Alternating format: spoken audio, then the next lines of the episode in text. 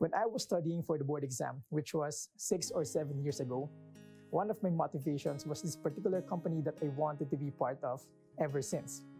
Like, I wanted to finish the boards badly so I can already start a career in that particular company. And so, to cut the story short, I passed the board exam. Like, thank God for that.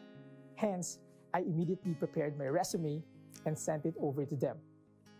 First month, no text, no call, no email. Second month, no text, no call, no email. And then third month, finally, I got an email from them saying that they were looking for engineers with years of experience. I studied hard, passed the boards, but got rejected. Then God made me ask myself these questions Did I get rejected? Or did I get spared? Lord, isn't it your will for me to work there or is it entirely my will? I didn't get any straight answer. But few days after I got the email, I received a call. And this time, it's from a different company. Fast forward to this very moment, I am still working in that different company.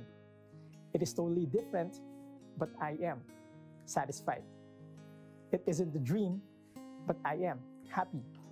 It isn't the first choice, but I am absolutely fulfilled. Amazing how the will of God works. And it's equally amazing when His children allow their Father's will to happen over their lives. Because I may not be able to tell you what would have happened to me if I got hired by that dream company. But what I could tell you right now is that I am happy, fulfilled, and in a way successful. Not because of my skills, not even my might, but because I am living or rather working according to his will.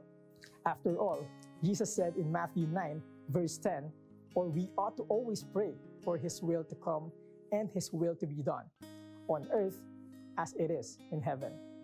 So, my prayer for each and every one of you is that we'll always be sensitive to aim for his will to manifest in and out of our lives. Have a great day.